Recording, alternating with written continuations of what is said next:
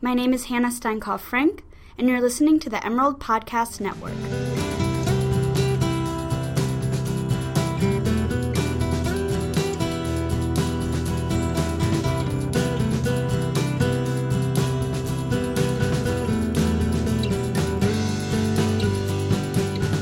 Hello, you're listening to the Emerald Podcast Network. I'm Emerson Malone. I'm a podcast editor with the Daily Emerald. With me here in the studio, it's Max Thornberry, senior re- reporter. what do you what do you do here? I don't know. Max Thornberry, senior news reporter. I'm Craig Wright. I'm the arts and culture editor. And today we're just going to bring you a quick recap. I'm still going through puberty. Apparently so. It's okay. Today we're going to give you a quick recap of the biggest stories from the winter 2017 term, plus a look ahead at what to expect this spring. Max, let's start with news. One of our most popular stories was written by our editor in chief, Cooper Green. He wrote about Ta-Nehisi Coates' visit to the University of Oregon. Coates is the author of Between the World and Me. He came for the Ruhl Lecture, and people were a little peeved that his speech in Matthew Knight Arena ended early. Could you explain a bit more about that? I can. So I wasn't there for the speech, but I had heard from a few different people that it was a little strange how quick it seemed to to uh, to be the event. Uh, and it turns out that Coates had given five speeches in five days. At this point, he told attendees at the at the speech this fact, and he was paid forty one thousand five hundred dollars for this speech that ended about thirty five minutes early. Cooper Green, our editor in chief, like you said, he did some digging and dug up the contract for this, and it turns out that because Coates was brought to the School of Journalism and Communication as a Ruhl lecturer, the school wanted to make time for a Q&A session earlier in the day with other students. Matthew Knight Arena is not conducive to a Q&A session, so the event was cut short for that purpose. My roommate brought all of his Black Panther comics, hoping that Ta-Nehisi Coates would sign them. Then he came to Matthew Knight Arena, which was packed. And he realized he wasn't going to get his comics signed. Another big story was the 10% tuition increase. Self explanatory, but what was the reaction from students? Yeah, there isn't a whole lot to say about this 10.6% for in state students, 3% for out of state. Needless to say, students are not happy. There has been quite a bit of discussion about this. It has been rumored for a few months beforehand that this was probably going to happen, and it did happen. It was passed nearly unanimously. There was one Board of Trustees member that didn't vote for the tuition increase of this amount. Uh, administrators have been trying to urge lawmakers in the state of Oregon to give the university more money. Uh, if they can raise $100 million, they can cut that increase by 5% for in state students. So that's kind of where that is going forward, but it doesn't look like lawmakers are planning on sending money our way anytime soon. Let's just talk dollars and cents. What does 10.6% increase look like? So 10.6 or 3% if you are an out of state student looks like $21 per credit hour increase or $945 a year. So nearly $1,000. Uh, Noah McGraw, our senior news editor, wrote a story about this right after this vote was passed, and the cover was "Got It Grand" because that's going to be about the amount that you need if you t- if you take the per year cost and add in the technology fee of fifty dollars a term. Uh, we're looking at upwards of a thousand dollar increase for students. Another big story was that time University of Oregon police stopped some students from handing out free pizza outside Carson Dining Hall. Could you explain a bit about what was going on there? So this is a story that has been developing over a few terms. And Andrew Field, another senior news reporter, he's been covering this extensively, according to UO administration. Which means two stories. Which means that he's been he's reported on this more than two or three. He wrote a cover story, wrote about SLAP, wrote about. Uh, he did get some administration response saying that one of the people in charge of determining shift meal costs uh, has been unfairly painted by shift meal workers. The issue at hand here is that dining hall workers were receiving free shift meals. When they worked they could they could eat for free. That cost has now gone up. So now they have to, to buy points in order to buy their meals. So they're they're still being paid but they're not being given a meal each time they work. So there has been quite a bit of contention over that. You can read about all of that on dailyemerald.com and that just affects the students who are working at the campus based campus run eateries. Yes, so those are the the dining halls specifically, uh, not EMU food workers. That is, it, those are separate entities. And then another story from the news desk was about the administration's proposed parameters on how student protests can take place on campus? Yeah, so this was probably the the story that the news desk was most proud of this term. Emma Henderson wrote a story about the history of protesting at University of Oregon on the University of Oregon campus and how important it is to the history of UO. That that same week there was going to be a vote on this new time place manner protest and free speech policy that had been proposed by UO administrators. That story that Emma wrote ran on Monday. That Wednesday, President Schill sent out an email saying that he was putting the policy on hold. Our story wasn't directly mentioned by President Schill, but Faculty Senate President Bill Harbaugh said that it definitely had an effect.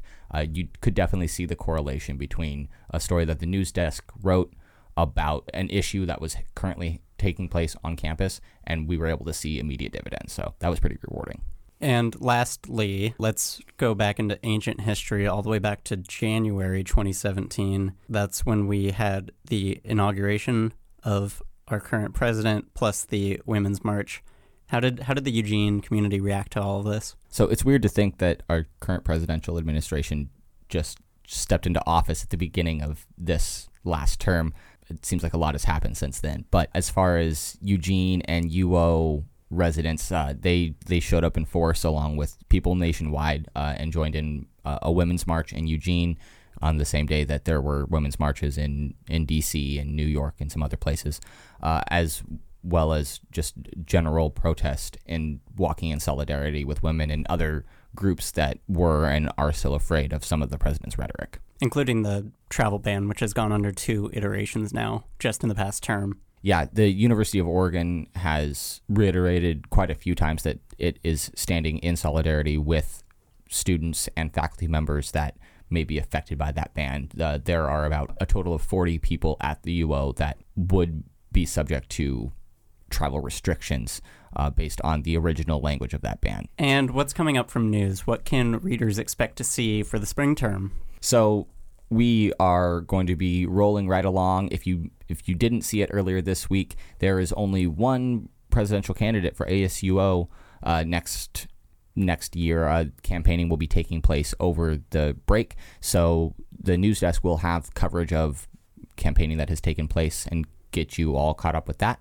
And you can make sure to check in with dailyemerald.com daily to see what's going on. Right on. Craig, let's pivot. We're pivoting now. Arts and culture. Explain.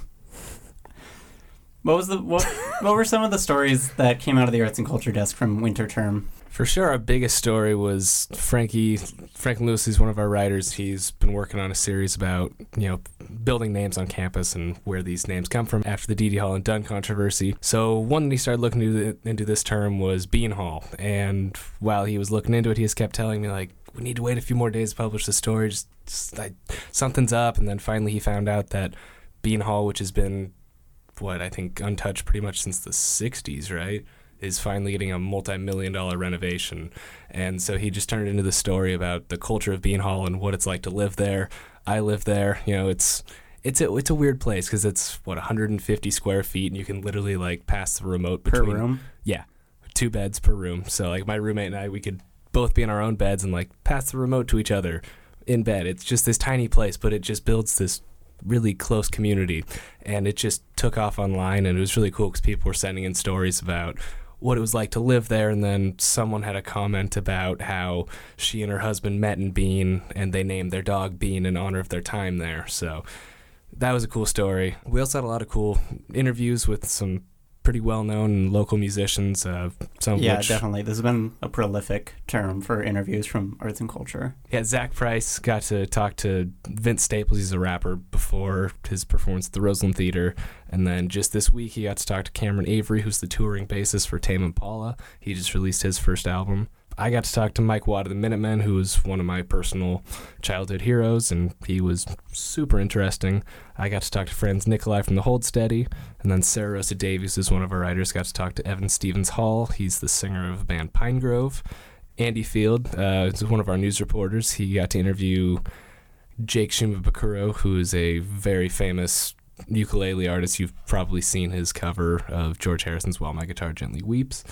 And um, Patience Green, who switched to a, the Opinion Desk, which she got to talk to Portland bands The Shivas and Sallie Ford. So we had really interesting term, just a lot of good music coverage.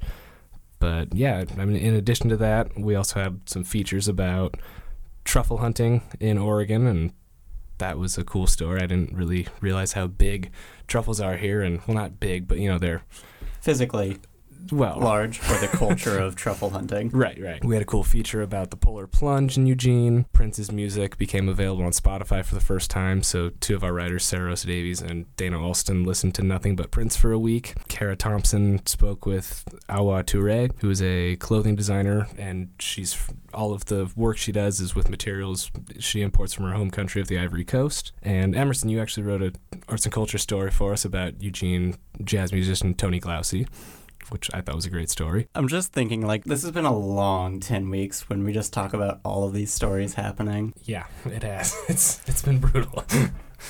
we are all so much older. This has been the longest 10 weeks of my college career. It has been very surreal as someone that is on their way out. Well, you just graduated, college. yeah. How's It- that feel? It's it's pretty nutty. Uh, it it's been a lot of fun to see the work that the Emerald's doing, though. A wide range of national and local topics. We haven't even touched on the success of the sports desk and the senior sports editor, Kenny Jacoby, having a story get picked up by the Washington Post about Andrew Greif and Willie Taggart. Andrew Greif is a sports reporter at the Oregonian uh, who was basically frozen out uh, by Willie Taggart because he was asking questions that Taggart didn't appreciate. So we're we're seeing things like that. Women's basketball is doing pretty well too, right? Yeah, w- women's basketball is in the Sweet 16. They beat Duke earlier this week. Uh, the men's team is doing very well. Uh, they are in the Sweet 16 as well. So They just beat Rhode Island.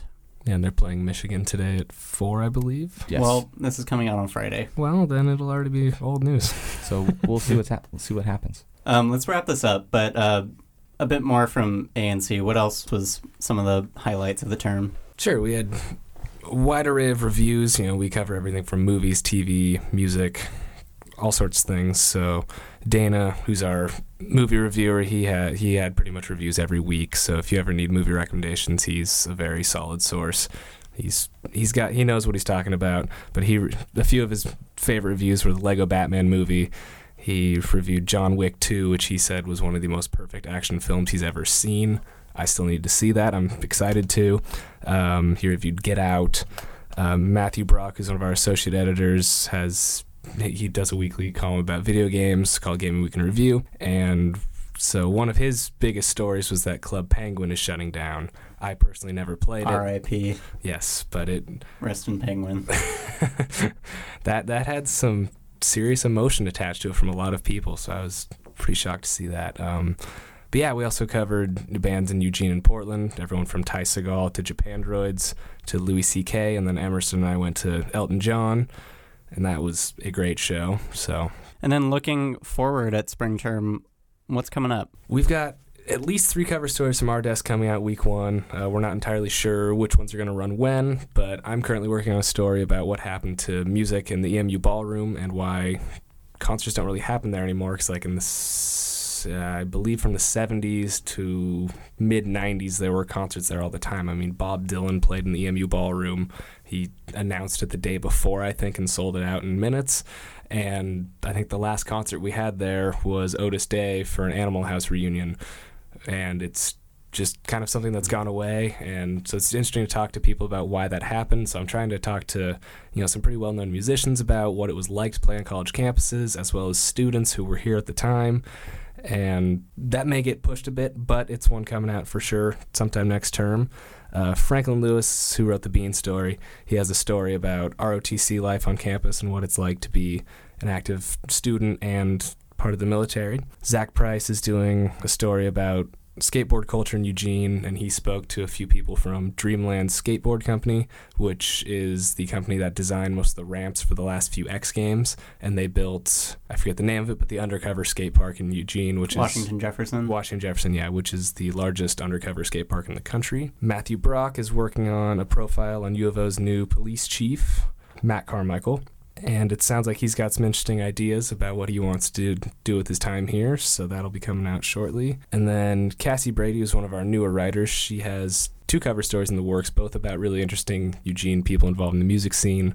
One is a man named Ife Adenji. I hope I'm pronouncing that right, uh, but he's a record producer and he's made music videos for people such as Snoop Dogg and he's been involved with multiple students. And both these people sound like really in- interesting stories. The other one's Ishmael Thali, who I'm not entirely sure the backstory, but yeah, it, it's going to be a great story. Anything else we want to plug for the future of not just the Emerald, but our lives? We're just content creators. We're constantly churning out stuff. What can people expect from us? Nothing. Okay. We're content creators, but we care what you have to say. So if you have an idea for a podcast episode, if you want to hear something more from us, let, shoot us an email. We want to hear from you. Preach. And what's that email? emalone at dailyemerald.com. E M A L O N E. There, I said it. It's out there. I'm Gonna give out your phone number while you're at it. yeah. Home address. Uh, 541 346 0011. That might be the health center. I don't know. Somewhere on campus. Make a phone call. Find out what happens. Yeah. Um, give that phone number a call and let us know what happens. Uh, if you want to hear more from the Emerald Podcast Network, you can subscribe on iTunes and SoundCloud. And if you don't want to do that, you can just passively listen to these episodes right on the Emerald homepage at dailyemerald.com. I get it. You don't want to make the commitment to subscribe. It's a hassle, blah, blah, blah. You can just listen to it at dailyemerald.com. And if you like what you heard today, or you ended up calling that phone number and had a really interesting conversation, and you consented that you could record the phone call and you want to pitch it to us as a podcast, you can leave a comment on our SoundCloud stream or on the Daily Emerald website. I'm Emerson Malone. I'm Craig Wright? I'm Max Thornberry. Thanks for listening. Have an excellent spring break.